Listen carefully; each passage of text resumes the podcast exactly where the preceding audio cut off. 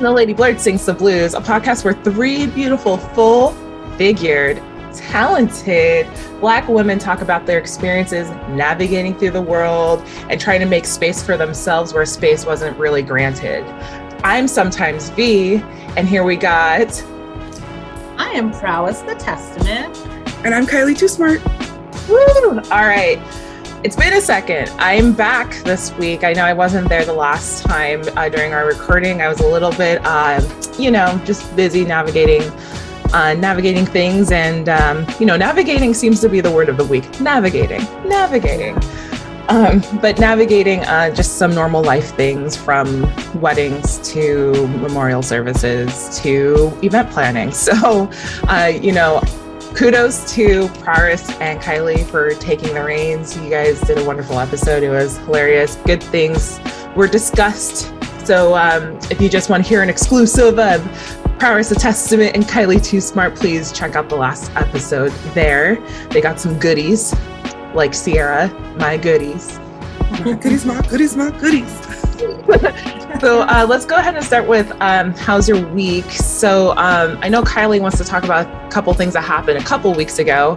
So I'll let her get started. Yeah. Oh my gosh. Okay. So I've been dying to talk about this, guys. Like seriously, I was like, and I have to wait until V gets back here. Um, so I... lovely opportunity to check out the California Life Sciences um, event for um, advancing racial and social equity, um, and that that was an amazing experience because A, it was like the first event that I had actually been to in a long time, like since COVID, and B, just to meet um, all of these talented B I P O C people who were in different realms of science, like people, I mean, like biologists and neurologists and people who are starting nonprofits and who are really um, have their feet on the ground doing the work that is required to actually like raise all of us up, not just the B I P O C community, but all of us as a, as a society as a whole. Um, and so being able to meet so many different but yet like-minded people uh, was an incredible experience. So many strong women, like Black women showed out at that event. Like we were there loud and proud. And to be clear, this this pres- this uh, event in particular was uh, celebrating their new executive d- director of racial and social equity, uh, Ilyasha Peet.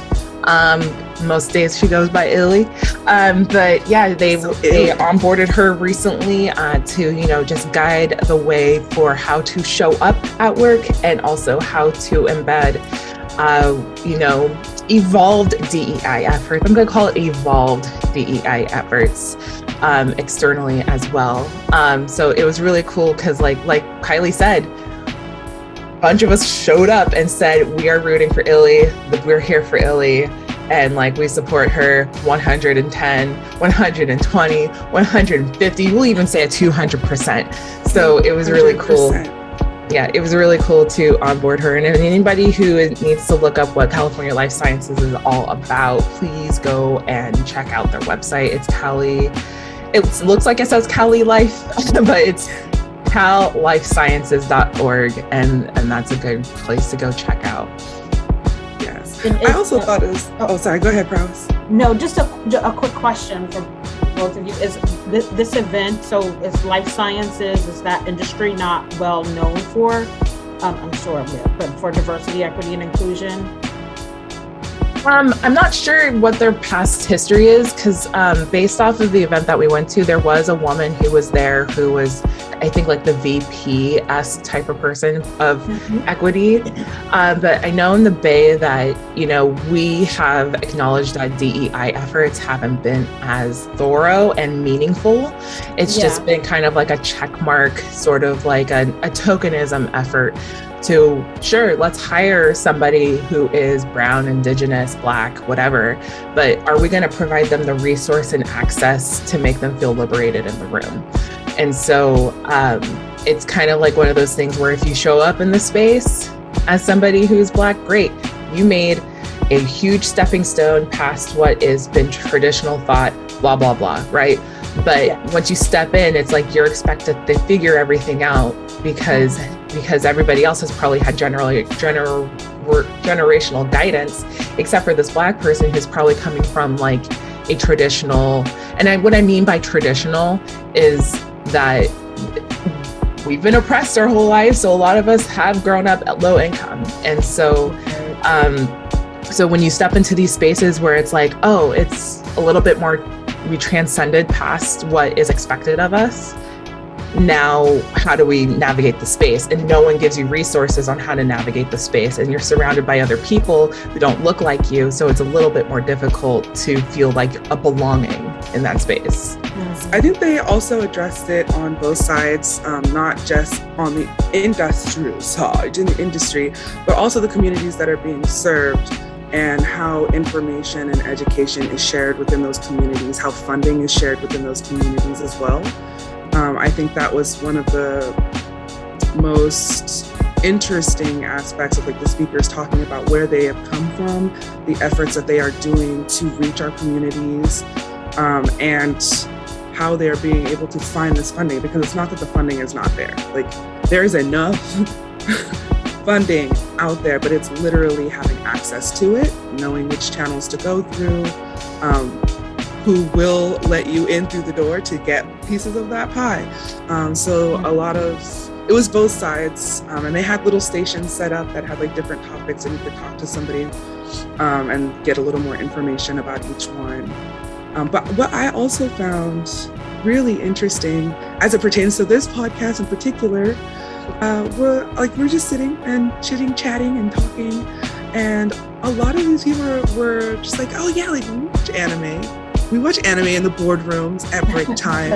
And these are people who like are the heads of their nonprofits, you know, like people who we normally were just like, oh, like they are too busy, or they're too high up, or they're like, they've got too much on their plate. Or, they got or families. They got families. Like, why would they be interested in they anime? They got board like, members to juggle. Who cares about anime? Who cares about anime? Or who cares about manga? Or who cares about comics? And they're just like, oh no, we absolutely like need that break mm-hmm. from work life. Um, and so it was, we had some just genuine fun conversations about the podcast and what it is like just to be ourselves in the workplace. And I so I just I really enjoyed that conversation as well. I was speaking to one woman about anime, and then literally like the next moment she was up on the stage speaking, and I was like, oh, I didn't even realize this woman's like the president of her company, and she's like, I came from the hood. She was like, I'm here to educate and to lift up all of like the people that are in my community. Um, so that was just it was such a, a feel good time. It felt like a definite win. And then we went to Mini Boss, and like you can't. Can't lose. Listen, I, well, I'm just saying, like, anybody cinnamon. who infuses artificial cinnamon in their drinks is just asking for violence. They're just oh. asking you to have their be- like their ass whooped. Being were- your food stuff, I wow, it has gone global. I mean, the drinks, the drinks, the in the drinks, because that drink. is a new one. I've never heard of that, but I'm like, it was, oh my there god. There were two drinks in particular where it was like, you could smell that there were other ingredients, but you couldn't taste anything but cinnamon. Like, it was so, I think there was one where I was like, cinnamon, like no, never. I was like, like just sniff it, like it and drink extra- it. I don't even know what artificial cinnamon tastes like. Like, not good, not great. It's, it's not fireball. Good. It's fireball. Well, you know, and if Oh My is listening to this, you're trash for liking Fireball. Like, to be clear, Baby Bro or Baby Bro, I think he's older than us. I don't know. You liking Fireball is trash. Big yes, bro. We can fight in the streets when we see each other next. I'm ready. Cinnamaldehyde. That's what I figured. Ugh, I don't want to have cinnamaldehyde. I'll, I'll pass. Ugh. Yeah, no, and they were heavy-handed with the alcohol. Like, I, I got home and I was like, what is this feeling? Oh yeah, but you're drunk. I haven't felt that in a Oh my god. Yeah, so I um the moment that you feel like you enter adulthood is when you're able to just toast tortillas over the open flame if you have a gas stove and you flip it with your fingers. Um minded that you don't wash them. Yeah. And I, when we got back from Minibus, uh, by the way, shout out to Minibus. I really love you guys, regardless of the roast here. Um, I was like, hey, Kylie, are you hungry? Do you want something to eat? And I started making her like these tortillas, like quesadilla things. But what I did, and I totally, and this again, it, all influenced from alcohol, mm-hmm. I toasted the tortilla and it lit on fire. And Kylie's like, uh, baby girl, are you going to get that? On fire! I'm like, yeah, no, I got it. She's like, but it's burning. I'm like, no, I got it. And so I grabbed it and then I pat it down to make sure all the smoke goes away. And then I would sprinkle it with cheese, put a little turkey slice on there, and I threw it in the microwave so the cheese would oh. melt. Oh no. To be fair, they were tasty.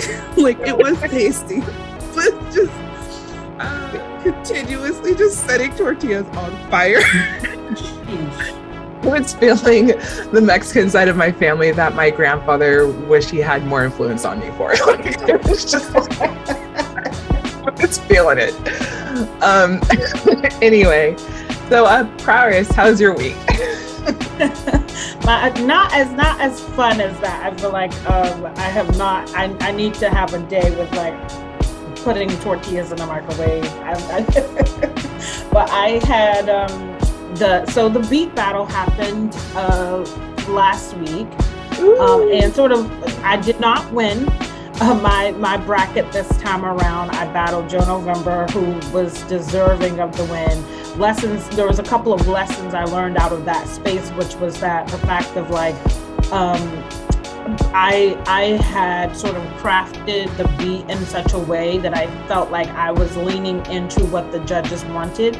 I didn't craft the best, flip the sample in the way that was best. I flipped it in the way that I thought the judges would like.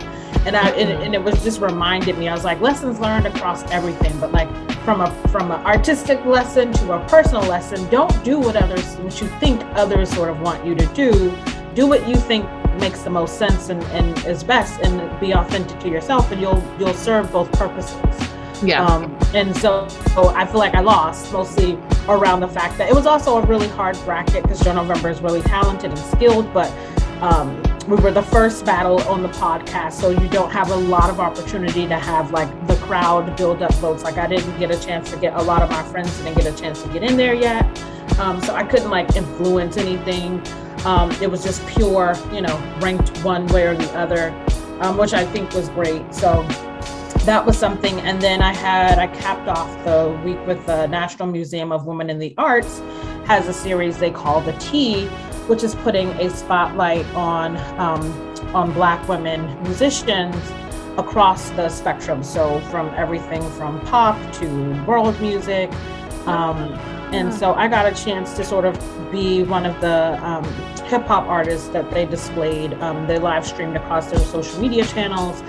And you get a chance to sort of get a look into the musician's creative process, but it was really fun. It's presented by their Women, Arts, and Social Change uh, Public Program Initiative, um, which I just think is so great for the National Museum of Women in the Arts to have that, you know, sort of open uh, dialogue, but also sort of be the catalyst for change, and maybe that other other organizations will take upon themselves to sort of highlight um, highlight Black women in this way. And so next week, this week, uh, or next month, they do this every month, but next month is Julie Dexter, who I'm a huge fan of from the U K. She's an R and B artist sort of during the time of the neo-soul movement, was sort of at the forefront of that. Um, And uh, yeah, so I'm, it was such fun. I got a chance to play with my dad for the first time. My dad plays bass. We've never played before together, but that oh, was- Oh, that's so awesome. Sweet.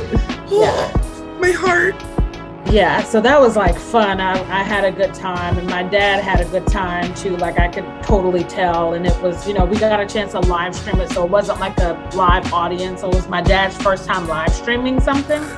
So, so it was just sort of like, you know, it was just like first times all around. I had such a good time. It was like, um, but yeah, I, I will definitely be posting up the footage of that soon. They just sent it to me. So yay. It was, it was a cap of like a beautiful week. So I remember that was also my mom and dad's fortieth wedding anniversary. and uh, which is a huge milestone, right? Like, and um, I saw the picture of your parents. I'm like, stop lying. Yeah, I know. It's lying. Like impossible. I'm Black like, who are these crack. young people? I don't know. My my mom tends to get younger every year while I get older. I swear, Bob, I was like, your mom looks great. I mean, both, you look incredible too, Carlos. Like, what in the she world? She get it from yeah. her mama. yeah, yeah, I was like, mm, are you sure that's not your sister? Those aren't your yeah. siblings? I'm like so excited, but they had a good time and, you know, with all of that. But it also just reminded me, like, I'm now at the age where even if I was to get, get married today, I don't know if I would even be able to survive it for for forty years based yes, on age would. alone, right? So I'm yes, like, we're yeah. all gonna live to like one hundred twenty. Don't play yes. games. Like, I gotta make it. I gotta make it just to hit that milestone. So yeah, you gotta make fifty, fifty exactly. years. You'll usually get a medal at that point or something. Just send you something in the mail. Are we able? So you said the beat, the beat battle was on a podcast, right? So we're able to it refer was, back to the old ones. Yes, it's uh, on the Noir Grime uh, Twitch uh, channel, which is noir grime dot t v, N O I R G R I M E, um, and it's on the V O D is on there. Um, so it's pretty exciting. They just had theirs. Uh, the the winners of the last bracket just battled again last night. Um, friend to the show, Mark Cooper is one of the judges. Friend to the show, Shubzilla is one of the yes. judges. Yes. Um, and, uh, and, and I mean, everybody's really a friend to the show of the judges. So um, Bill Beats is one of the judges. It's pretty awesome. Uh, Soyuz Real is another judge who's a Filipino um, uh, producer out of Orlando. And so it's just like, it's great to have this beat, this um, beat battle for just the judges alone, because they all bring some kind of expertise that, you know, will kind of give you great advice. So they were giving great advice last night, and um, it was interesting to watch. And I was like, yeah, I listened to it in my car while I was driving down to go party. So I was like, this is a, you know, just getting other lessons, like even after, you know, I'm no longer there. I love that you say other lessons, because listen, like I was doing poetry competitions and I know ugh, the devastation. Like I like yeah. if I lose like he I, I'll just be like, I'm so depressed and sad, baby. But other people are like, no, like we saw you work, your work was great. And I like, you get other opportunities. Yeah. It's like that, that old saying, it's like one door closes, another door opens. But also like you are just actively engaging in your community. And like at yeah. a certain point it I feel like we gotta stop seeing things necessarily in like win-lose. And just because like I'm already so proud of the fact that you're actually like engaging and putting yourself out there. There's so many people who just would not even have the balls to do that like at all. Yeah. So the fact that you put yourself out there continuously, like you're working on your craft, you're perfecting it, like everything that you come out with is like, I feel so genuine. And like you put effort into the work that you do and it shows. And like, so I'm just I'm excited to see what you do next. Like there's, yeah. there's like, there's no losing. What? No losing. There's no losing. It's just. Oh uh, no! Power disappears, evaporates into the skies. Yes. Sky, she became Sky God for real, real. She became the true Sky God. Yeah. About to be raining cereal and milk down here. Y'all don't even know. Yeah. And V, I know you. You have a, a big week previously, but then you also have a big week ahead because you're oh gearing God. up for something major, right? Sometimes yeah. How do I go always through busy? Always, sometimes oh. be busy. V busy V busy V is is my is my name. Busy. The busiest V. Finding ways to occupy my time is my game. Is that? Are you proud of my rhymes? No, I'm just joking. Yes. I love it. Hot, great. hot skills. Yeah. Hot track. Lay lay it down. Bars. I'll just crumple up that paper and just um yeah so a couple of things. um I'll go backwards. um so uh from those who um are very close to the Sacramento and Las Vegas scene or rap or hip-hop scene, um it was announced that uh Rasar Amani has passed. um Fun fact, I didn't realize that he actually had another name because uh, I've known as him as Rasar, but uh, apparently he also went by uh, Randy Mur- Randy Randy Murray. Um, so that was something that I learned uh, during the memorial service. But what I thought, what was beautiful about that is um, the impact that people have on you, regardless of where they are in their life, whether if they change their names, is still like incredible. Um, and so I just, when I met Rasar, even though I didn't see him every day, he did impact my life and how to see the world, um, and how to move forward with um, being my best self, essentially. Um, and so the memorial service was lovely, lots of tears, um, lots of people from all different parts of his life, from Randy to Rasar, showed up. Um, wonderful speakers, a lot of folks who are poets, hip hop artists. Butterscotch um, basically hosted the whole memorial service, and it's such a beautiful eulogy from his family. It was it was wonderful. So, um, so yeah, it just we sent him off on a very good note. Um, so I'm very happy to see that it was all love in the room, uh, which was wonderful. Um, And yeah, like, I mean, if anybody wants to know or even get a gauge of like what his impact was, I really recommend like just listening to his old tracks, like yeah. listening to his old music, because that's where you know someone's soul, right? Mm-hmm. And that's the thing that I want to comment about hip hop in general, is that pop music and mainstream like has created this convoluted definition of what hip hop is, and that's wow. not what we hear on the radio. And don't get me wrong, I love me some Megan Thee Stallion, don't get me wrong, but let's go further back and think about like folks who from A Tribe Called Quest, Diggable Planets. Let's think back to even like, you know, Slick Rick. Like what was that? I'm all Slick Rick, that's storytelling. Sure, sure. So, but sure, like, sure. but yeah, like you get to really hear the soul and like what their main worry is. Oh, the Fugees too. Um, like yeah. just, you really get to hear how their perceptions of the world really defined their, their mainstream thought. And so mm-hmm. that's something that I really want folks to remember, is when you're listening to hip hop, what are you really listening to? Are you, if you're listening to rap, what are you really listening to? Are you listening to yeah. what is supposed to catch your ear real quick and give you instant gratification? Or are you listening to like the stories that are being told, the the soul that's being emitted, the the beauty that comes out of this? Prowess, you have a, a very beautiful album, by the way, like oh, thank th- you. to kind of throw you in here in the pot. Uh, oh, but, yeah. but yeah, like we, forget like you know growing up and hearing that hip hop is just like oh drugs and this and that, and it's like no no no yeah. that got messed up rap. yeah that yeah. that got mixed up. And also the people that they were describing when they were like, oh, it's just drugs and rap, it was to dilute the credibility of what the Black community was trying to manifest as a greater thing. yeah. Um and so there are artists who kept true to this true art, who kept, who stayed true to what hip hop was supposed to be and what it is supposed to be. And Rasar is one of those people.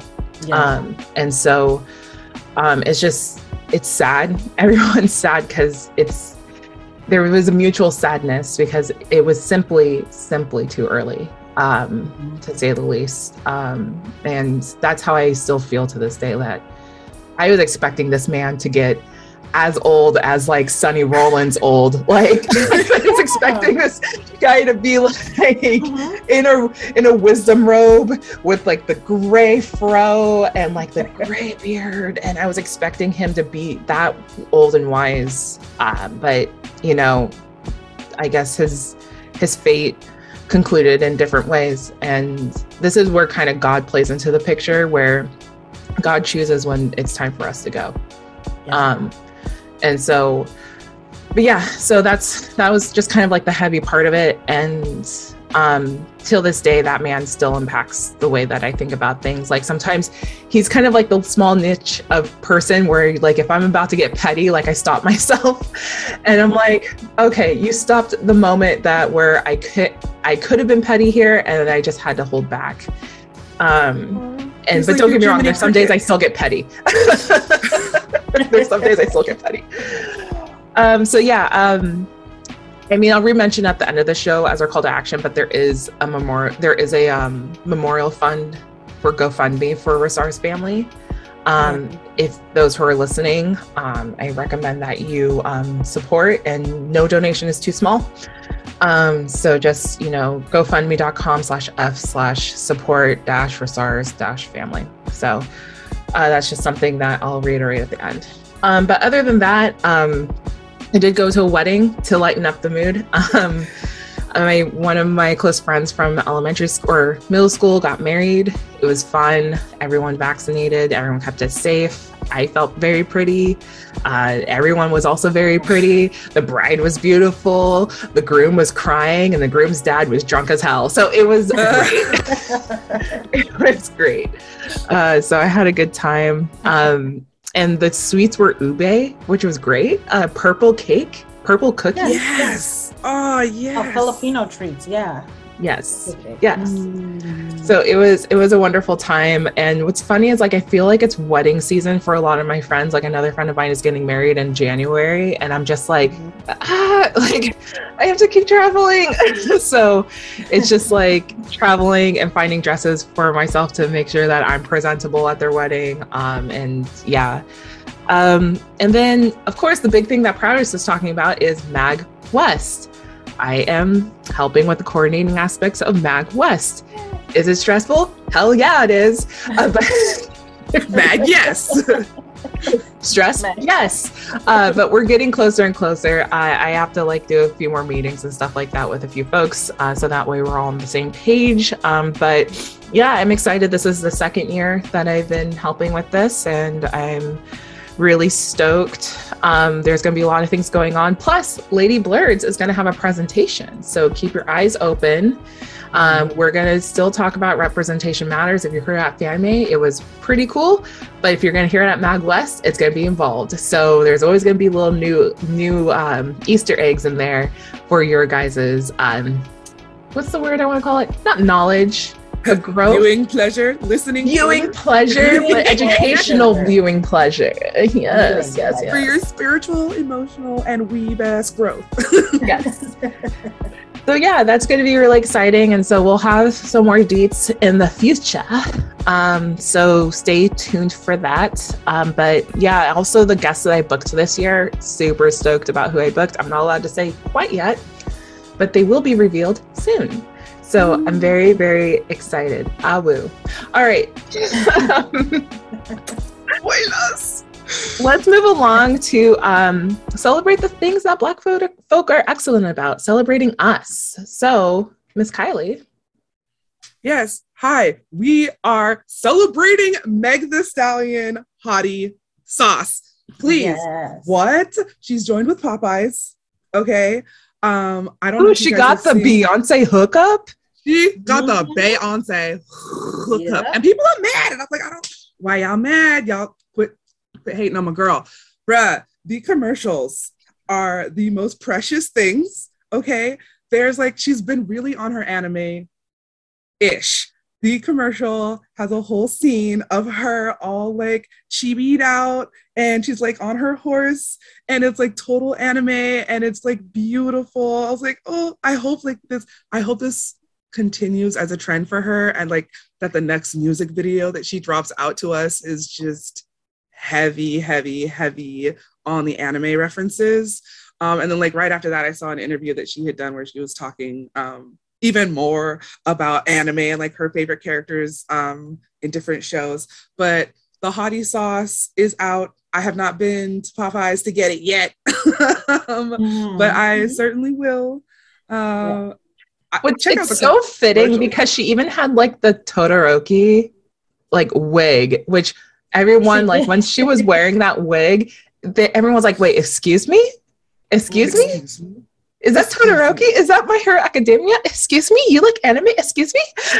Excuse me? Yeah. But she's been liking anime. And it's like, you guys are not seeing her as a whole. I look, we talk about this, how they do this with Black women in particular yeah. all the time, where they pick one aspect to focus on and they just mm-hmm. want to be like, Megan Thee Stallion, she twerks.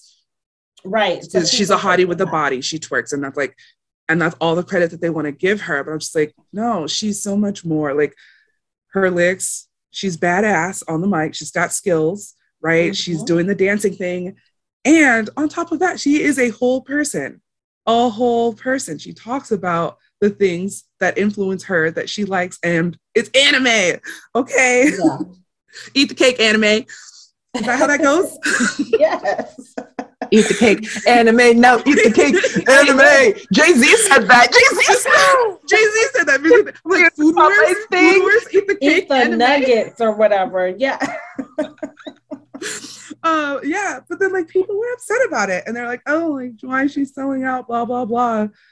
And I was like, Saweetie had a whole meal at McDonald's and you guys said nothing. You know what I mean? Like, they want to yeah. come after her for anything. They want to be like, oh, well, now she's promoting unhealthy lifestyles. And I was just like, ooh, I feel like this sounds a little familiar. Didn't we talk about oh, this once? We did. We talked we about this once. A little bit about like when it happened that somebody else would join the like collaboration with Travis Scott and McDonald's and uh, with... Uh, Um, Saweetie and like those meals and stuff. Would this be, and this is the, exactly the reaction that has happened, um, that we kind of, we we forecasted this, y'all. We we saw this coming, which mm-hmm. is sad, because I feel like you can't be multi-hyphenate anymore, um, because it also, the fact that like, yes, it was the hottie sauce, but she also got like her own franchise. They're making like a six-figure donation to um, a foundation of her choice. You know, it's like, it's not just um, a Houston-based foundation of her choice, which was also a major deal. And so it was like, you know, teaming up with Popeyes is like a huge, for, for someone who has loved that franchise, like who says that they have enjoyed eating at this franchise. Like, I don't understand the backlash. Um, it's not just like, it's not an exploitation thing. It's not like the cultural implica- implications of like, oh, Black people and chicken, that's not this. I was I like, mean, but did they not see the like the original commercials for Popeyes? And like, no, I don't think so. You're right. I like, there's always been like Black women repping Popeyes, like exactly. always. Like that's it. Yeah. I don't understand where people get this idea that like all of a sudden now it's oh, exploitation no. and now it's like this, that, the other. I'm like, it's yeah. always been. Wait, but, like, listen, but like, now I'm concerned, guys. Who who owns Popeyes? That's a good question. Love that chicken from Popeyes. If you um, it's look not at the that commercials, woman. I will tell you. I was like, you sure it's not that woman? It's, it's not like a Colonel Sanders. Not that woman. Oh no, guys! I'm gonna. I'm looking Colonel up the. I'm looking up situation. The founder of Popeyes. But because it's a franchise, it's Colonel Sanders. He, ba, ba, here's ba, ba. It, because it's a. It's a franchise-operated restaurant uh, structure. Uh-oh, V V has something to... Oh, must he has a face. Good. He's a white man. Of course he is. But he's a white man. Look, it, okay, but when was Popeyes founded? And look at the opportunities that of like having franchises. It's like the same thing with McDonald's, right? Because of the way that they are structured, they do provide opportunities for Black people to come in and start businesses and to start their own franchises in their own communities. Right. And to be able it to... was founded in nineteen seventy-two. Okay. So think about yeah. where the movement for Black people was in nineteen seventy-two. Girl, the commercials have evolved. Three years after civil rights movement. Come on. Yeah. Three years after. Yeah. The, no, I'm exactly just, no, please, that. Like please, it's three keep years after the civil rights throwing movement. Points at you. Sorry. You know what I mean? Like these people yeah. were marching for basic rights. They're like not necessarily able to set up Popeyes, but right. the evolution the is what matters, right? Yeah. Because I mean, you, people could look at McDonald's and be like, "Yo, that started off, la di da di da, uh, some old mom and pop burger joint in the South somewhere, racist as heck." But it has evolved into something different, and their messaging has changed over the years, right? And I feel like Popeyes has oh done no, the same it- thing. Yes, yeah. yes. No, I'm agreeing. Good. I'm nodding my head and saying yes, yes. Yes, yes, yes. We need and to get to a point. Yeah. in the last we, like decade yeah. or so, these businesses have moved towards supporting the communities that have really built them up. Yeah. So I have nothing negative to say about Megan's hottie sauce. I got that hottie sauce in my bag swag, right? Do you think it will like hydrate the biscuits at Popeyes? Do you think that? Megan, please make this a priority. So I didn't see the mukbang she did, or uh, mukbang. She did one on the on the sauce, and they said there was lots of biscuits on the table. So um, I just keep seeing the memes of like people going. Have you seen these memes where like people travel back in time and they're like giving the slave slave master's wife Popeye's biscuits with no water, just choking oh sounds in the background. That is hard. I feel like it too, because it's called like it's the, you know, Louisiana kitchen. I feel like it just people are like they don't expect that. Like it, it's it's the cultural impact of it being called Louisiana kitchen. There were some people who were upset about that, that they were like, what, they couldn't find like a Louisiana artist for this. Um because, you know, she's from Houston, and I get that. Like I do get the geographical sort of the cultural elements, but then I was one thing that I kept saying was like, well, I don't know about everybody else. When I was in Louisiana, and every time I go, I can't find a Popeyes. Like there's so much other better food choices to who's going to Louisiana to eat Popeyes? Not exactly. No one. I not nobody. Not no I one. Would. To be honest, I think one. I've only gone to Popeyes once ever in my life. Once. Uh, my oh, first experience with Popeyes and then, was brought to me by a white family. I'm just letting y'all know. Yeah, and then when that whole like chicken sandwich debacle happened, I'm like, I'm staying the fuck away from this restaurant. Like, yeah, I do not want to make these workers who are probably barely hitting the minimum wage like tier, and I do not want to bother them with that nonsense. Yeah. How do we turn this conversation around to celebrate Megan again? But dear Megan. She, listen, because she's got a chance to do this whole entire branding exploration. And again, add to that multi-hyphenate that she is now a business owner of. She's an entrepreneur because she's now teamed up with them um, to now she owns this franchise. And I think that's a big deal. And then in fact, the six-figure donation to a Houston foundation of your choice. I feel like that's really great. And I I just saw she picked Houston Random Acts of Kindness, that has a mission to promote empathy and compassion um, while encouraging selfless concern for the welfare of others in the Houston community, which is like so perfect. I mean, she is such a stand-up person and empower. She always seeks to empower Black women in everything that she does. And so even her choice of the foundation, like it makes sense. And I feel like Megan Thee Stallion is such a like an emerging force, and you know people have to throw their salt in the game for it because you know that's what happens. But she's also got like Popeye's Megan Thee Stallion merchandise, which is called The Heat, and it's got bikinis and tumblers and Popeye's chicken tenders plush dog toys. Okay, stop it.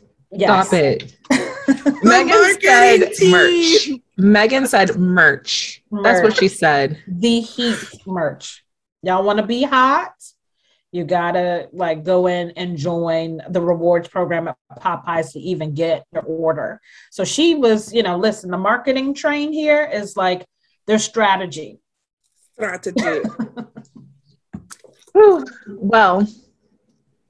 This is great. So honestly, and maybe to talk about like fast food stuff is like, what's funny is like fast food has been this ongoing or not ongoing, growing like demonized entity because it's not good for us. They're not paying their workers well.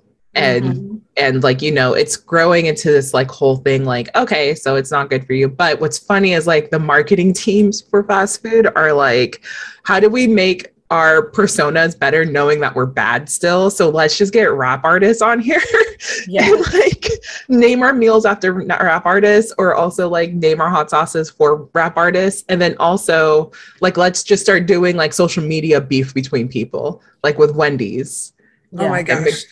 Well, I think kind of big picture, because I was talking about this at work even, um, now that it, the information is out there. Like we we know that fast food is not great, and we know um, that they are primarily in areas that are low income. We know that mm-hmm. they primarily exist in places that are food deserts. So it's like, on the one hand, people are like, hey, these people still need to eat. So they are providing a service where there is a need. And because we are now, all of us, recognizing as a society that this is happening and that this has happened, they're rebranding to fit urban um, communities, right? And they're yeah. part of the packaging for that rebranding is trying to find ways to prove that they are serving their communities, not only just providing cheap, greasy foods um, that are like nice on your pocketbook, which actually nowadays it's not even that cheap. Um, but what they do try to promote is the fact that they are like um, providing business opportunities for people in their community and scholarships and education, right, to work within these companies. So a lot of the like outside of the actual food service industry aspects of these businesses, a lot of it is building on finding and providing resources. Um, like I think of like the Ronald McDonald family donation, how that started and how like all you used to see was like the white nuclear family to That's- now you see all types of representations in families, and it is clearly targeted urban to like city urban. urban. It's like now all your commercials have like, like V was saying, rappers, and like they try to make it cool and they try to make it hip, and they're just adding um, different family styles, different representations of like what it might mean if you're living and working in these communities and in these environments. Um, so just recognizing that when you see the type of influencers that they put for their campaigns, like we know what's up and we can see where it's going. Um, for me, I'm I, I'm not sure if this is necessarily like a good thing or a bad thing. It's kind of both, which is tricky because on the one hand, it's not even about the food that they serve really. Most of these businesses, they tell you their business plan and strategy is more about the land that they can actually purchase and have making money, right? So it's just like, do you want the people who are owning land in your communities to be people from your community and people who will actually reinvest money back into that community? Or would you rather have it be owned by some like random person who's not even involved in what your particular set of social issues might be? So it's like there's pros and cons to both sides of that argument, I think. Um, but yeah.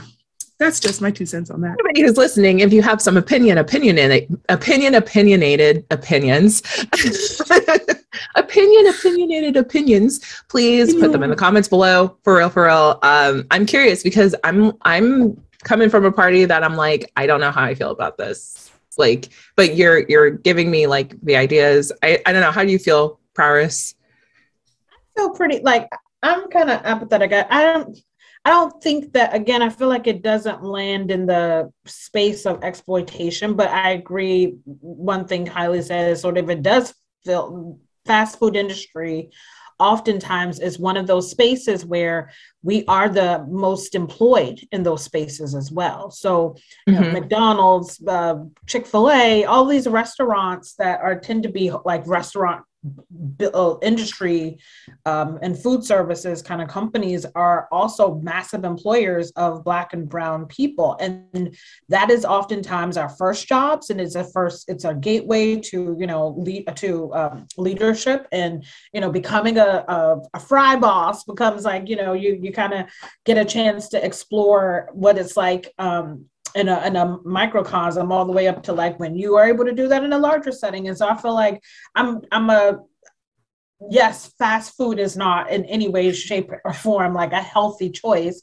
And yes, there's all those things that we're burdened in the, in urban communities uh, with these, these, you know, food deserts and all of that, and fast food sort of continuing to drive that wedge. But at the same time, I look at the greater picture and I'm like, a lot of the times we are in leadership spaces.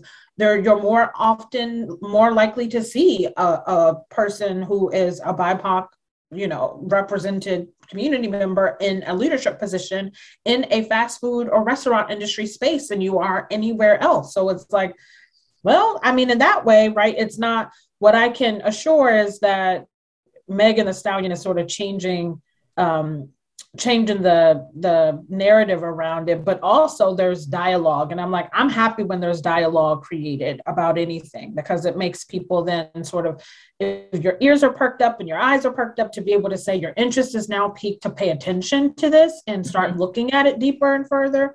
Um, that's that's a positive thing for me. Yeah, definitely. And look, people, the dialogue does matter. I think a lot of people um, have it in their minds that like they that they are powerless and that their opinions and that their voices are not counted. But just look at how menus have changed in fast food restaurants. You have healthier options, right? Like people now providing apples and salads and other alternatives, even with like having the nutritional information right up there and accessible. So it's just like movements can happen. Um, I foresee a future where it really is like farm to table, but also still like farm to fast food, because we're yeah. those two industries are going to have to support each other, definitely. And so I've got nothing but good, happy feelings. Thank you, yeah. Megan. Your hottie sauce. Hottie sauce. Yeah. No, I mean, for all the kudos to Megan. I really hope, lady boss. I, I really hope that the the um, the hot sauce hydrates the biscuits. Um, that's all I got to say. Moving along, um, not so supportive things going on. Um, so I'm just listen. Okay, so we're gonna chat about Too Short real quick, but like, I love Too Short. I was just a little disappointed on what went down when he was complimenting women on their beauty. Um, Bitch, that Too Short? Yeah. Why you gotta say it? That man. That man, we were, oh, I wish he would speak to women a little more nicely. That's my favorite word. Why you gotta say it like short? You know, that's that. Y'all are, before we even had this conversation, y'all have got ass, my, my perspective on the whole thing. Like, do y'all listen to Too Short? Do y'all oh, listen yeah. to Too Short? No, and what's funny is just like, the, there's always some old head talking about biracial beauty. There's always an old head.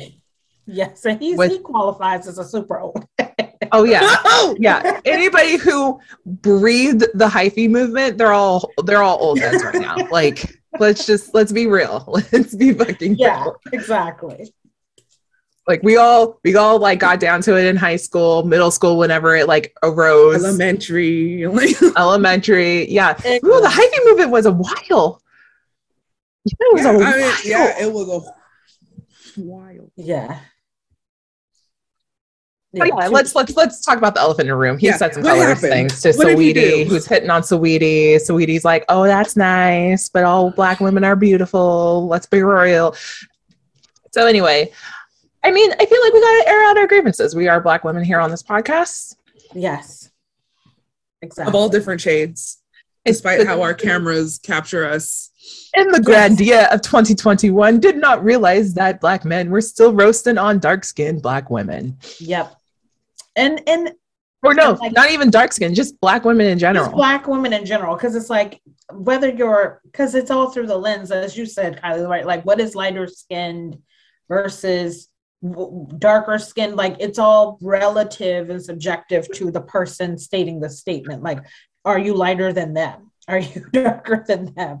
Um, and yeah, I feel like Too Short, first of all, Bay Area hip hop icon, as we all know, like, and I feel like with that, he has created, I mean, his entire uh, catalog has been, I will say this, someone said it, it seeks to sort of amplify women, but it's not always in the most positive ways. I mean, I could go through a whole lyric sheet of, of, material from Too Short that's questionable stuff.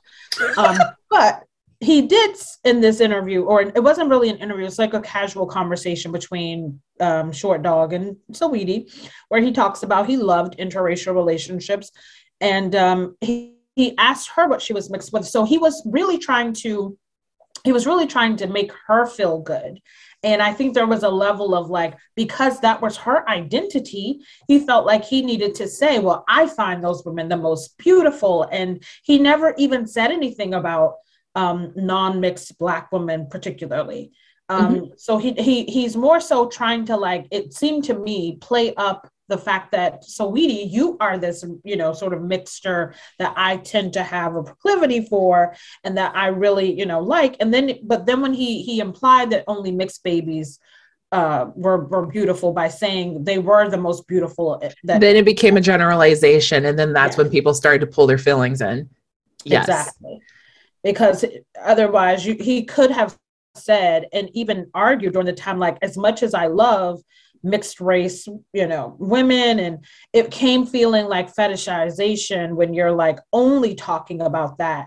And, um, you know, the fact that there is such a, um, this now I feel like microscope on when you are a, an artist and you're saying things, you know, it's going to be blasted all over the place. So like, I think there comes a level of responsibility when you're outside of like, well, he makes music that he makes, but that's like, that's for entertainment. You know what I mean? Like, so I, that's one, one scene or one setting, but then when you get into social space and you're making these comments, is it for entertainment? Was he trying to make people laugh? Was he trying to just like, like you said, you know, was he trying to like flirt with Saweetie? She was not, she was not picking up what he was throwing down. And she, you know, came back out immediately and clapped back at, at people who tried to link her to this uh, this kind of fetishization. She wanted to, you know, it noted that like, I, first of all, I don't have a preference for any of that. Like my my state is my state. Like I can't change what I'm mixed mm-hmm. with. Mm-hmm. But at the same time, I think, and, and you were saying that like all Black women are beautiful. Um, all Black women bring, you know, a level of, of they will, they are all bring their, their authenticity, and what their beauty is, is like authentic to them. So whether that's, you know, whatever it might look like for you, it's, and she said, she was like, I was raised by dark-skinned women. So she even mentioned that she found the question, um, like some of the questions insulting or whatever. Yeah. And, and that's what happened. And this is something that we need to be very careful about social mm-hmm. media and Instagram Live and all that jazz, is that people yeah. will chop up what you're saying and take you out of context of what you're saying. And this is where Too Short mm-hmm. got trapped in. Um, and I'm not trying to say this like I'm a Too Short apologist. No, I'm not saying that. But there yeah. was a bigger context that they did talk about that, like, you know, all Black women are beautiful, not just the biracial ones. And so like there was a little bit of a recovery. However, words do matter. And, um, and there's also the other side of it where old heads forget like the things that they used to be able to say with their boys and with other women, it's now captured and now archived forever. So now words definitely matter. Yeah. And so however you need to transition what you mean to a live audience, you need to be more strategic, because the world isn't in favor of like men anymore. Like it's, you're going to be immediately like targeted if you're saying some bullshit, or if it even sounds like a glint of bullshit. Yeah. Yes. I mean, I, and I know we had mentioned his age earlier, like being an old head, like he's what, fifty-five now? Yeah. And just had his first child at like fifty-three, like a few years back. Wow, so yeah. I, I, um, I, my brother is a, a father, and I saw how he changed once he had his kids. And I've seen um, this transition. I feel like it happens to every single person. Anytime you have a child, your worldviews change. Yeah. Right. Um, and so. Isn't it sad that it just takes that much? It takes that much. Like if you have a kid, like suddenly you start acting like, oh, now I see the world in a different lens. Like why shouldn't. Sorry, I think I get a little upset, and it's not your brother's fault. And it's just, I think it's just men in general. I think it's just men, men in general. Just men in general. I said everyone, men and women. Like our, our views change when you when you have children. Um, I think women less so, because we are already um kind of brought up to consider like everyone already. We're brought up in caregiving roles, and um, not that like men are not, but just even from the toys that are promoted gender-wise and the roles that are promoted gender-wise, it is more common. Men um, need to grown, yeah, we grew up being immediately considerate and immediate serve, like to be s- not self-servient, but what I'm, the word I'm looking for is to be ready to serve. Because like you said, little girls are for the greater good, for the family, for the community. Yeah. Um, I have a baby doll. She needs to get dressed. What'd she have to do to get dressed? Grab those clothes. Okay. She's hungry. Let me grab this bottle. Boys, yeah. Do they get that? No, they get Hot Wheels. And they get to ride around hella fast doing all these side shows. Side shows. Okay, I'll stop playing. But no, but like really though, like there isn't really any consequence to the things that they're creating, really. Um, and so, and yeah, I'm we're we are all we're definitely a little biased here. Um, but at the same time, it's like, like why should it take a moment of when a man finds a a purpose of responsibility, then then suddenly that's when his mind changes. Mm-hmm. Um, I think some of it or is they get scared also, and they run away. That's or they get scared and run away. No, but I, I just, um, yeah, I don't, I'm not, I can't speak from a man's perspective of like what's going yeah. on with that transition. Like, I just don't have that wiring. Um, so maybe, maybe we should interview a dude at some point with children and see what his, uh, what his change was and why. Yeah, I would be curious to have both, one with one who has a kid and one who just doesn't, and just listen to those different perspectives, right? Mm-hmm. Um, yeah, like I how think... much of how much do you feel that you have responsibility for aside from yourself, and then the other side of it, like when did you realize that you had more of a responsibility after this one event happened? You know what I mean? Yeah. Uh, but yeah, going back to Too Short. Um, He did apologize for his comment. Um, there was an apology on, I think it's vice dot com, that he said, like, that's not what I meant to to convey. Um, but it's just like, I don't know, like, I don't know how to how to discuss this, because it's just like one of those things where I'm like, we should be more clear and we should, there should be more respect to just Black women in general when it, when it when it's when it's one of those things like we've always needed the respect for, and then it's always been it's also been culturally like conditioned that, you know, biracial women have always been more appealing always been more appealing always more exotic, always more um, wanted than someone who has had two Black parents. And so his comments are just an echo of that trend. If that makes sense, yes. if that makes sense. Yeah. I mean, and for me, it just goes all the way back to like passing in society, right? Yeah. Um, and the ability to maneuver spaces. And I think a lot of it um, is survival. I, I look, you know, we did like joke a bit about like Too Short's lyrics and like the type of music that he was making. Um, but he was talking about being a pimp. He was talking about promiscuity, he was talking about drugs, he was talking about street survival. And so if what you're seeing in that world is just negative realities for people who look like you and more positive outcomes for people who are mixed and for people who are lighter and for people who can pass, um, that is something that will be ingrained in you as a child. And that does mm-hmm. take a lot of spiritual, immense, like immense emotional work as well, to recognize that it's not just traumas outside, it's traumas within as well. Um, and that's just something that is like a reality that's here in America in its entirety. We all have this deprogramming that um, we need to go through. So, conversations are happening around it. Yeah, no, conversations are happening, and I'm glad that people keep bringing it up. And like, also, Too Short did a big thing. He apologized. He apologized. Like, yes, that's a plus. Yeah, that's a yeah, major move. Some people will just like say the thing, and it's like, I don't know why people getting all butthurt, like the baby, for a second. Yeah.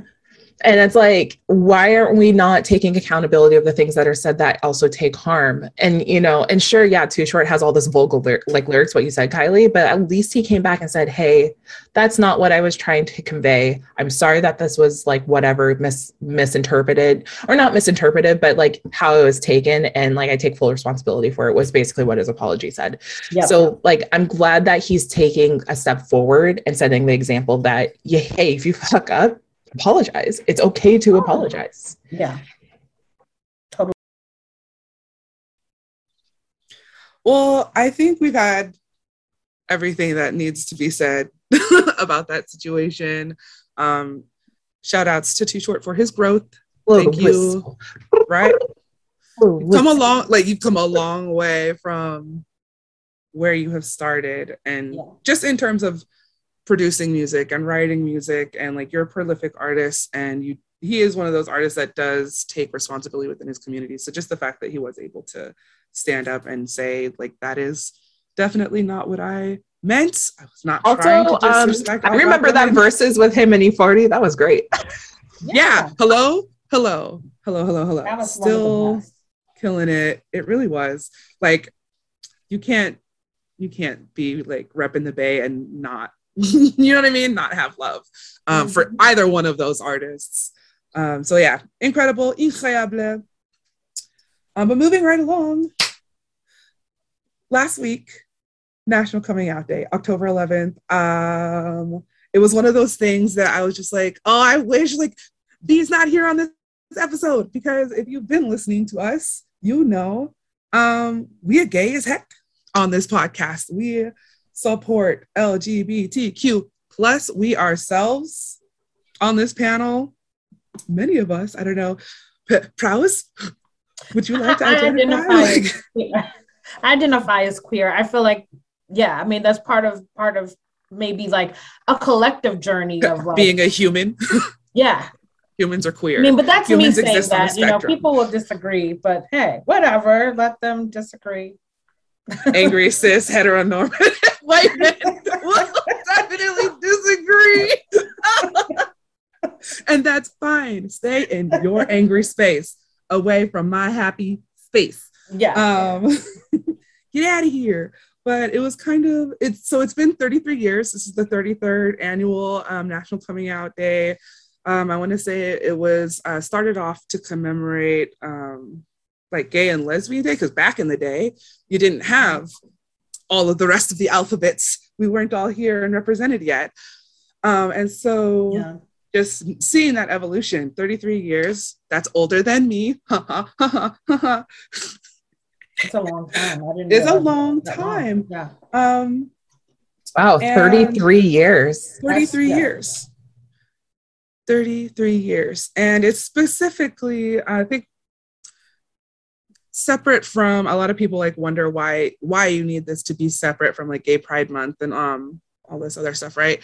But Coming Out Day is special in and of itself, because when you have people come out, um and that can be scary in and of itself, um but when you have people come out, you humanize a movement, right? Mm-hmm. Yes. A lot of people are just moving out of the spaces that they used to be in, right? And it, it, sometimes people will just hide themselves until they can move away, and then they come out.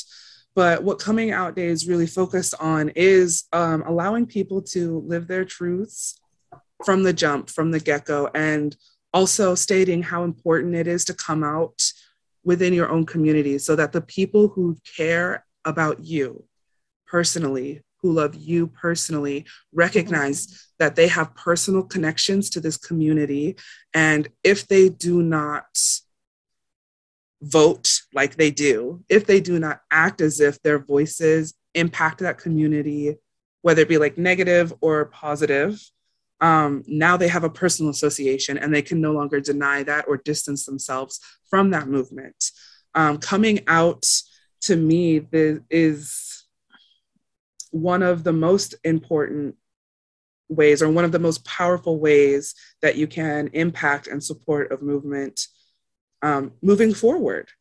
And I equate this not just to coming out as gay, um, but also looking at the civil rights movement, people coming out and taking ownership of their Blackness. Yeah. So I see how this power moves. And I hope that when people can look at the L G B T Q plus movement, because we had a lot of discussion about this in the last episode with Dave Chappelle's comments and how people were reacting Um, but I was like, look, look at how this movement has moved forward. And a lot of it is, one, accepting, mm-hmm. just accepting yourself as a human being in your existence, that you are valid.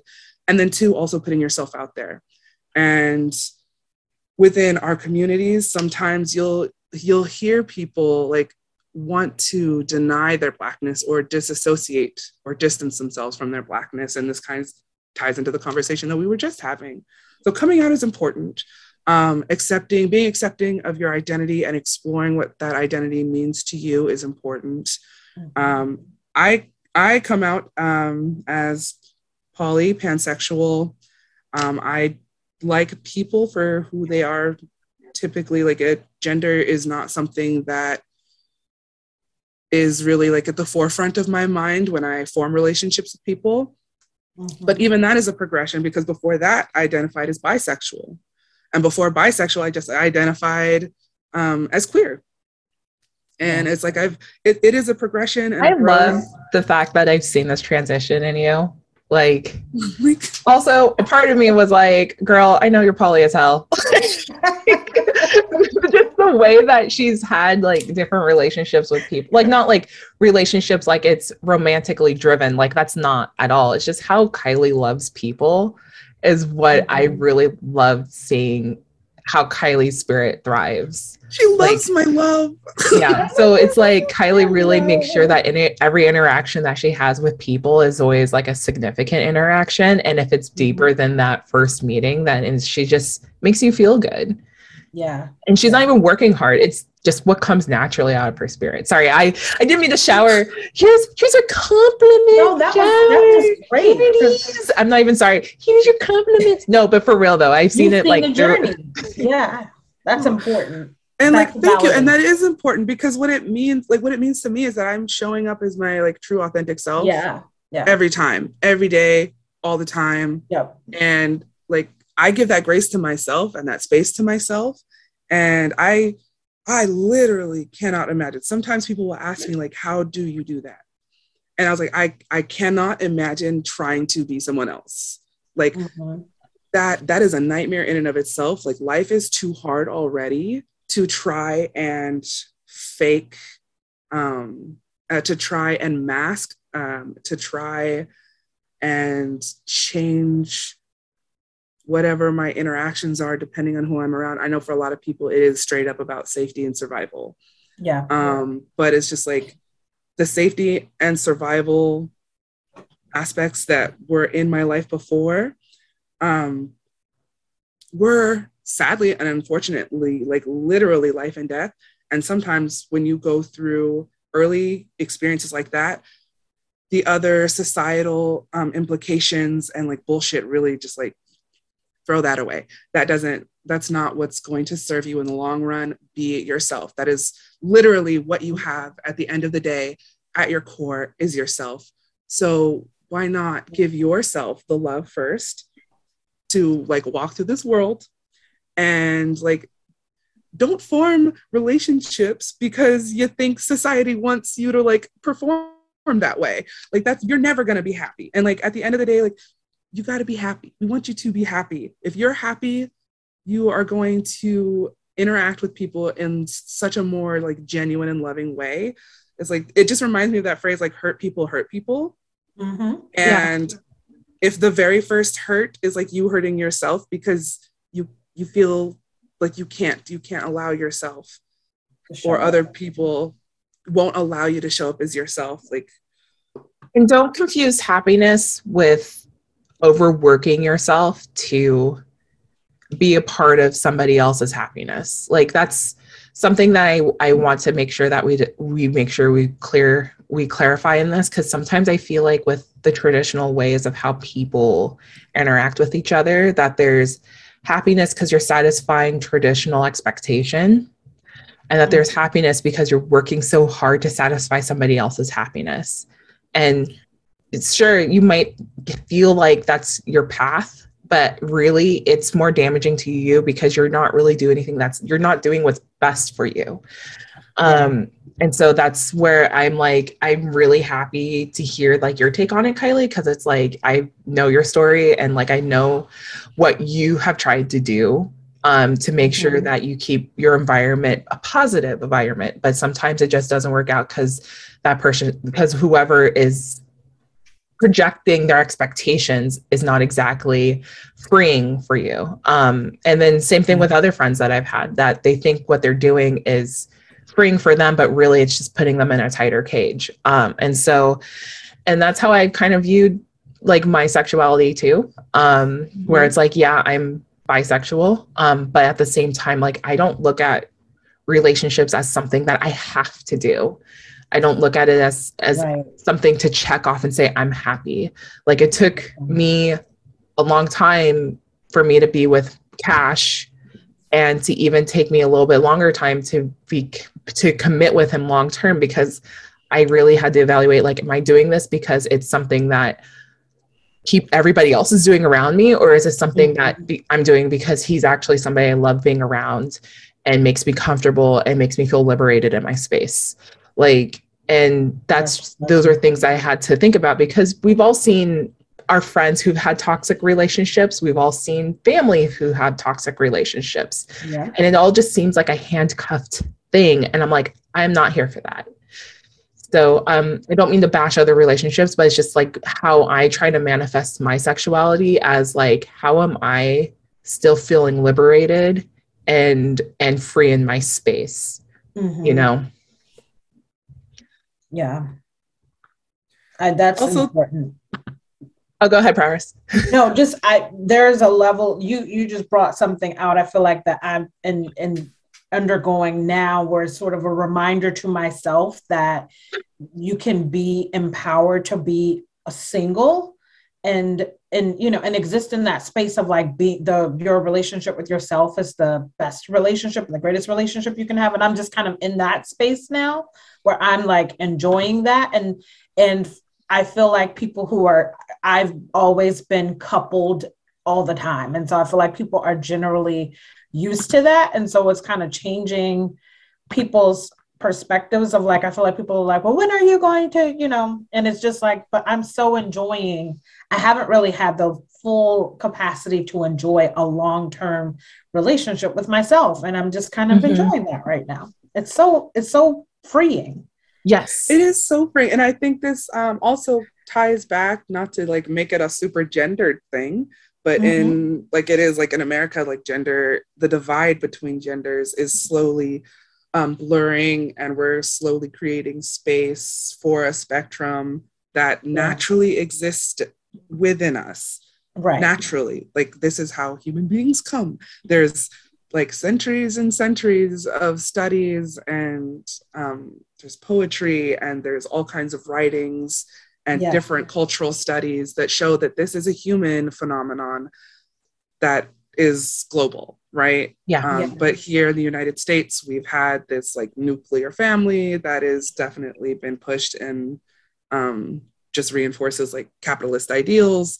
Um, and exactly. then how marriage, Disneyland, the mouse be attacking us with these promise rings. Oh my God. You're going to find your man and it's happily ever after, and he's going to take care of you, and la di da di da di, the commodification of women, um, the fact that we have to fight for women's rights, the fact that like you could say feminist and it literally will trigger people to fly into a rage, when at the end of the day, it's literally like, I'm a human being. I have rights.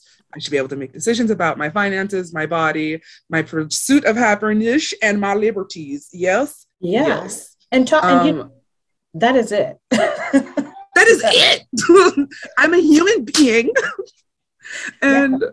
I should not have to um, rely and tie my entire identity or my um, ability to pursue the things that I want only after I have established a marriage or a yes. relationship, or been given value in that way, or elevated to status of wife, which I think is weird language, like that people use, ugh, yeah. like wifey material, like all of these things. Like, we're human beings. You pick the partner that is best suited for you. Yep. Um, so there's no like overarching, you have to have this, this, this, you need to have this, this, and this. Human beings, right? We're all human beings. And that's, that's such an important, like, I have been, you know, maybe some would argue that maybe too open with my child, but I feel like my son has such a full understanding of who, what his gender identity is and others' gender identity, and doesn't make assumptions about a person's gender, and has never, you know, he's never been shushed or changed a subject or whatever. And he educate has educated his grandparents on gender assignment and gender identity. They don't understand. They're like, Sean, tell me again, what does it mean to be pansexual? What does it mean to be? They, I love he, to hear that they're asking though. Oh they're, my they're gosh. Asking. They're like, my mom will ask because sometimes she doesn't know. And, uh, you know, what there may be a friend or uh, someone that she s- saw online or on a show or something. And she, they will ask my son to remind them of, and I feel like that's so interesting and powerful that like a ten year old is educating grandparents, you know, the multi-generational kind of thing about like not making assumptions of gender, like grandma, it's they, or whatever it is that, that, you know, he establishes. And like, he even talks about his own gender identity. He's like, well, I think maybe when I was young, you know, I kind of started out as pansexual. And then now I'm like, I'm happy, I'm, I'm heterosexual, but I don't know what, what, what it tells me is that he understands that there is a, a spectrum and that there's like a con a continu- continuum or whatever, where he realizes that that those preferences might change, because he said, I'm heterosexual for now. I like girls. Right. But like that, I don't know, you know, and the fact that he even recognizes that he had a start somewhere is like all, which my son said to me, all kids are pansexual when they're, when they're first, like when they're young kids, they just don't know that that's what it's called. And I was like, wow, this depth of like the fact that you have this kind of, um, it just changes me a little bit to be like, oh my gosh, I'm so proud of that, because that is, uh, that's a life skill. Um, you're having identity and understanding your own gender identity is a life skill. It's no a longer like skill. A thing you cannot tell children like, well, they're pushing an agenda on our children. If no, Oh no, kids are being sexual. What? I'm like, yeah. It's not even like kids are being sexual and running off having sex. It's not even that. It's like, mm, I get so mad about that, because it's like, can we talk about the amount of cartoons and the amount of like children's programming that like implies that there's mommy and daddy and has exactly. Like that's subtleties. Disney, you have to kiss the princess to wake her up. Excuse mm-hmm. me. Like, Don't come, don't say that we're pushing this agenda. We're just put, there is no push to agenda, you know? Exactly. It, but if you keep information away from kids, then you look like the fool for not better educating them. Exactly. Well, I mean, and also in terms of education, like we didn't get child, like, or we, I did not get um, a child psychology course um, until I got to college. Yep, me either. And I think, if you are able to introduce chemistry and you're able to start talking about psychology in middle school and um, start introducing some of these heavier topics, why wouldn't you also introduce psychology? Because now you're giving tools to children. You know, middle school, I feel like, is an appropriate age where you can start to then like self-analyze, right? Because that is part mm-hmm. of becoming an adult, is looking at your own feelings and like maybe even being able to recognize like the patterns of why you have those feelings, the influences, um, being rec- being able to recognize where society has given you rules and given you these expectations of how to exist versus how people just naturally come, um, I think is huge, huge. And that that can happen inside the home, but like oftentimes our parents didn't have these studies either. If Like being completely honest, I'm the first personally, like, I'm going to college, right? If I'm the first generation to do that, they never got this type of education. They never had That's the resources point. For this to be able to even have this type of conversation.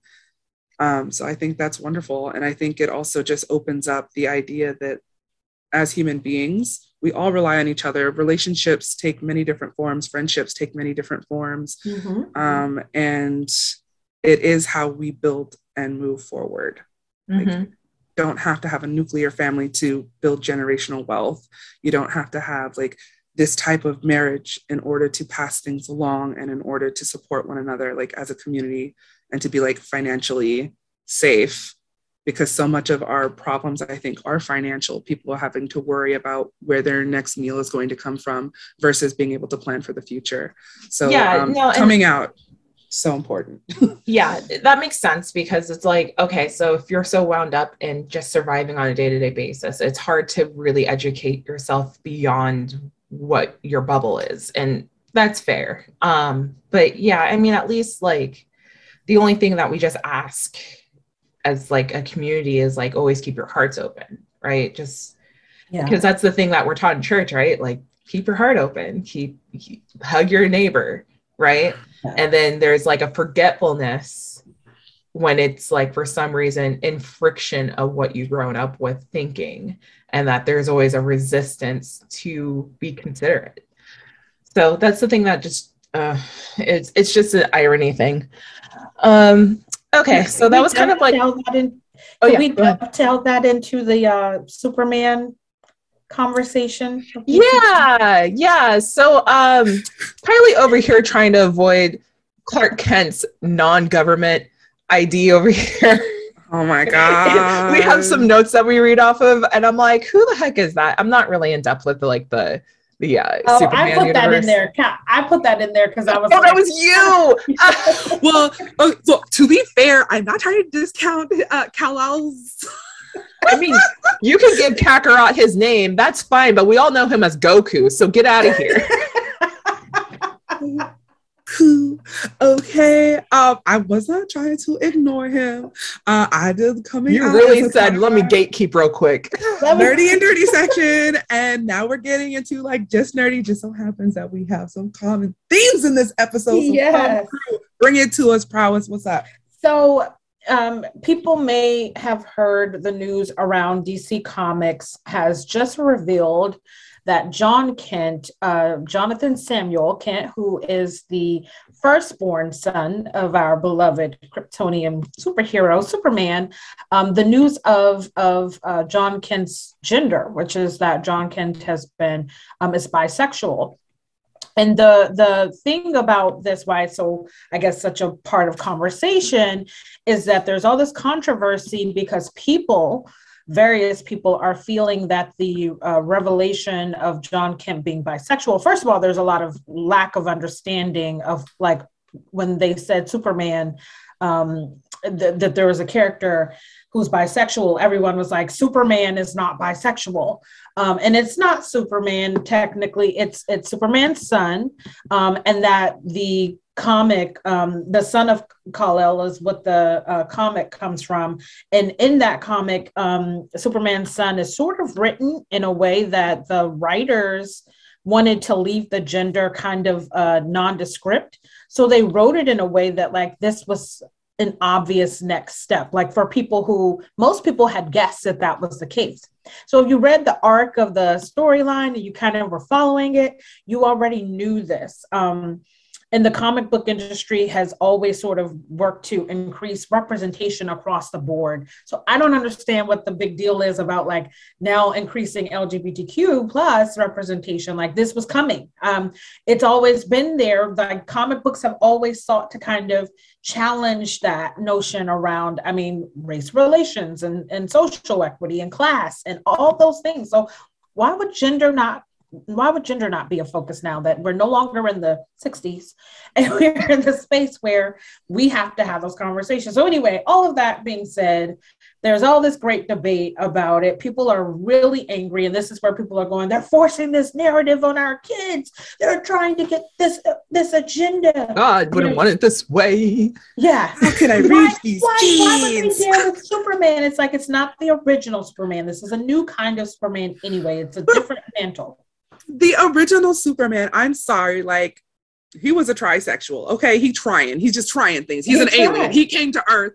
Interspecies erotica is real, because I know you guys are not going to sit here and act like he and boom, was having a normal human experience anyway. He's that's a Kryptonian. He's an alien. He is dating and having sex outside of his species, so you think gender would be an issue? Exactly. I'm sorry. Gender's the pro- Gen- gender's the problem. You think in space it's just the binary? What? What? Right. That's what, what I'm like. You're, you're, pal, my mind is blown, first of all, with folks, okay, who don't recognize it. Like, what y'all thinking of, they do on Krypton? Like, we, we, and we're worried about, like, this is not, this is not a, you know, mantle or whatever. This is not, uh, you know, part of a storyline. Like, um, I don't know. Anything goes on Krypton. So let's be very, like, this is a, a global zeitgeist. Superman is like, you know what I mean? It's the collective consciousness. It's not just the comics world. It's games and toys and r- roller coasters and sheets and bed sets. And come on. Everybody clapping when he kissing Lois Lane, like, yo. Exactly. This could be a talking dog. Like, I, I Superman could very well be a talking dog. Uh, get out of here. Get out of here. I love that somebody, I saw someone's post or something on Facebook and someone tagged me in it. It's like someone's going, this is ridiculous, you know. And they're like, what's ridiculous actually? The fact that there's been space missions, time travel, like he punched someone into a different planet, um, retcons, reboots, like crossover. What exactly about your, I mean, comic books are ridiculous. The fact that the narrative around this one particular thing, the fact that there's a, like you said, Kylie, like there's interspecies mingling, it's Lois Lane and this Kryptonian. Superman has a trans identity. Yeah. He literally has a trans identity. Yeah. Like Clark Kent is Superman's trans identity. Like what? Yeah, what? Exactly. Get out of here. It's like, what's so dis, dis, like you have to dissociate your your disbelief for all these other figurative things, including like the fact that there's these ridiculously formidable powers that like no one can beat. But like the gender is just like, I don't believe this. Unless this you're is- Alfred. Alfred beat the crap out of Superman. Nobody want to talk about it. Yeah. I'm like, oh my gosh, you know, oh my goodness. Uh, this kind of remind, sorry, I was thinking about this comic that was released a while back ago about like Lois Lane finally having sex with Superman. And then she's like, what's wrong with your penis? And then he's like, I don't, I don't understand. And she's like, why does it have pincers? And he's like, to grab onto you. It was just like, because he's not human, he's from a different planet, so of course like his uh his setup would be expected to be different, but no one addresses that in the comic. So it was just, anyway, nerdy and dirty and just nerdy. What?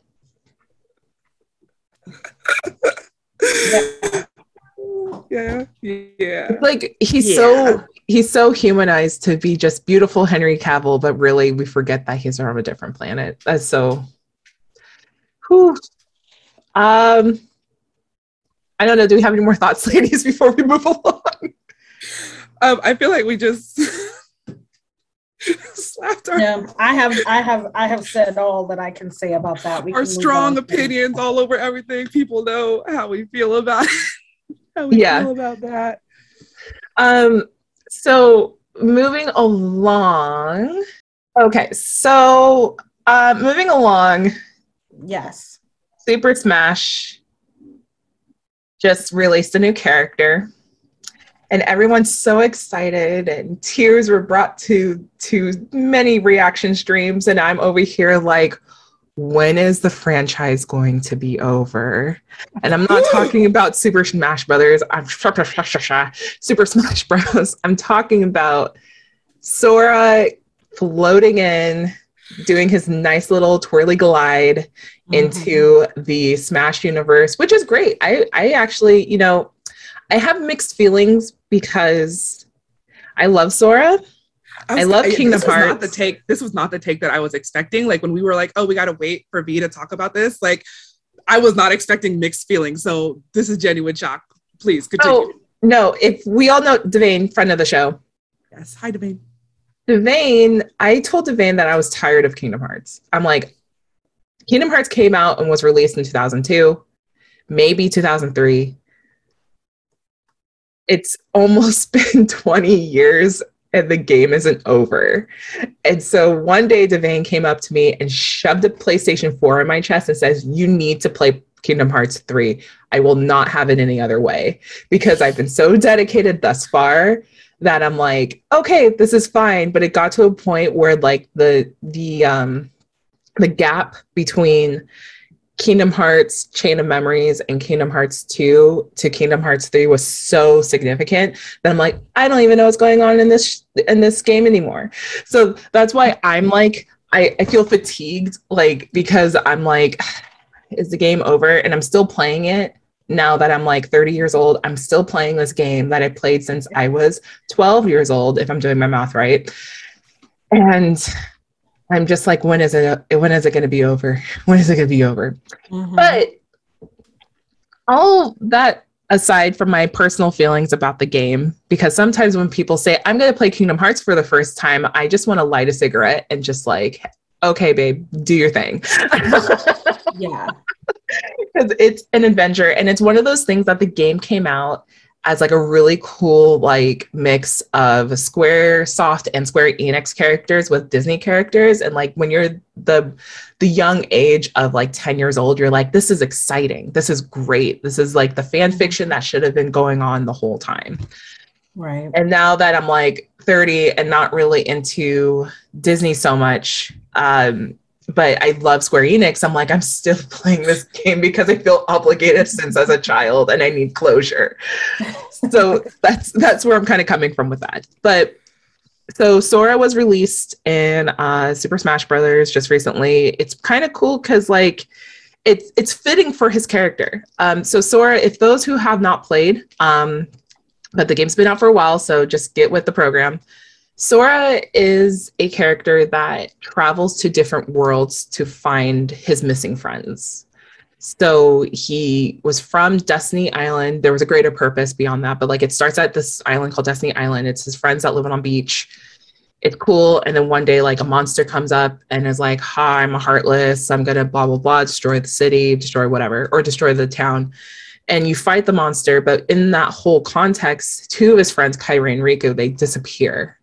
And now Sora's like, I lost my friends. I can't find them. Where are they? Um, and so he has to travel to all these different universes. So he's in Alice in Wonderland. He's in The Little Mermaid world. He's in Pirates of the Caribbean. He goes to the Snow White. I think he goes to the Snow White world. No, I don't think he does. No, he doesn't go to the Snow White world.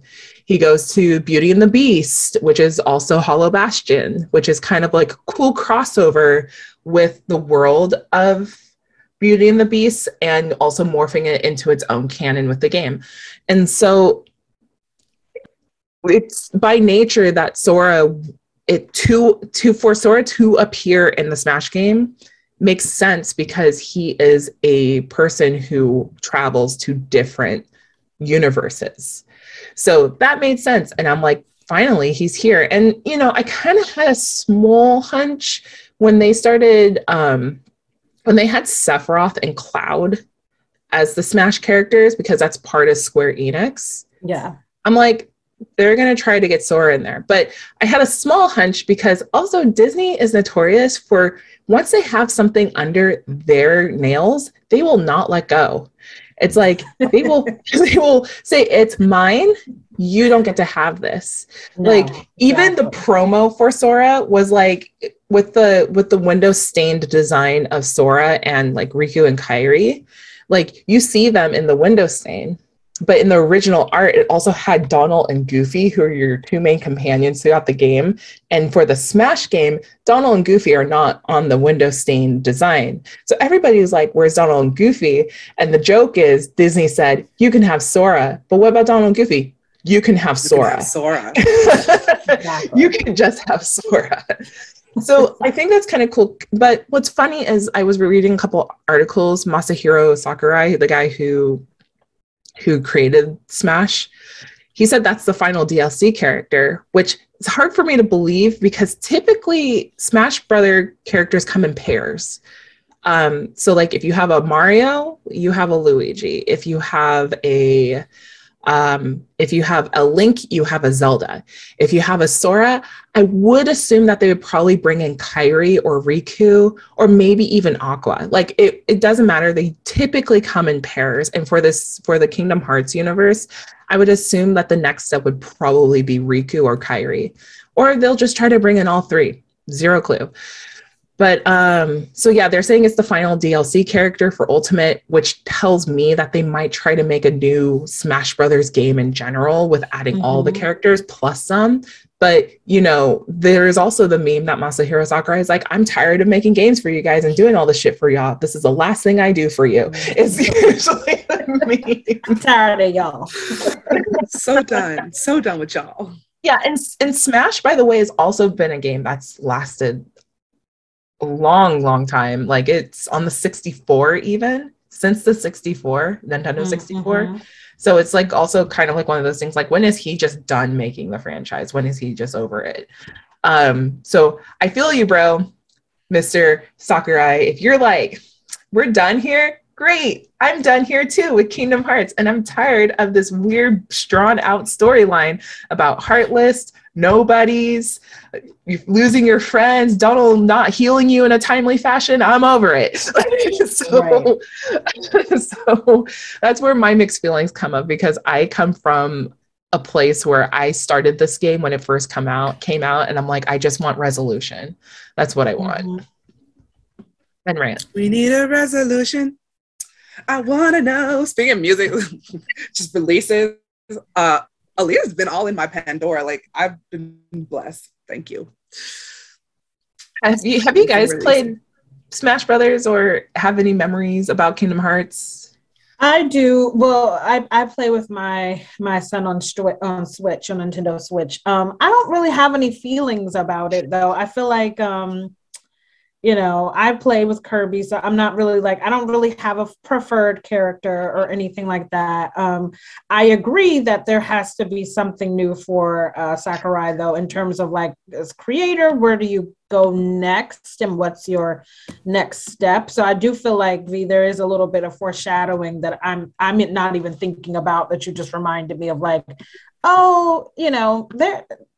Creators are so smart in that way. They start giving you like keystones of what they're about to do right when they're releasing this. So I, you know, whether or not like Sora is probably not a character that I would play with, but at the same time, I think it's awesome that Disney tends to take over everything. So I, I don't know how Square Enix and Disney's relationship is right now, but I feel like Disney just, it's like Google, that once you, once you allow one thing, it's just controlling interest over everything. So Ooh. I don't know how that, the right. I feel like their, it becomes their property at that point. Well, that's but actually I'm a good curious. point, because I just thought about it. Have you guys been to Disneyland recently?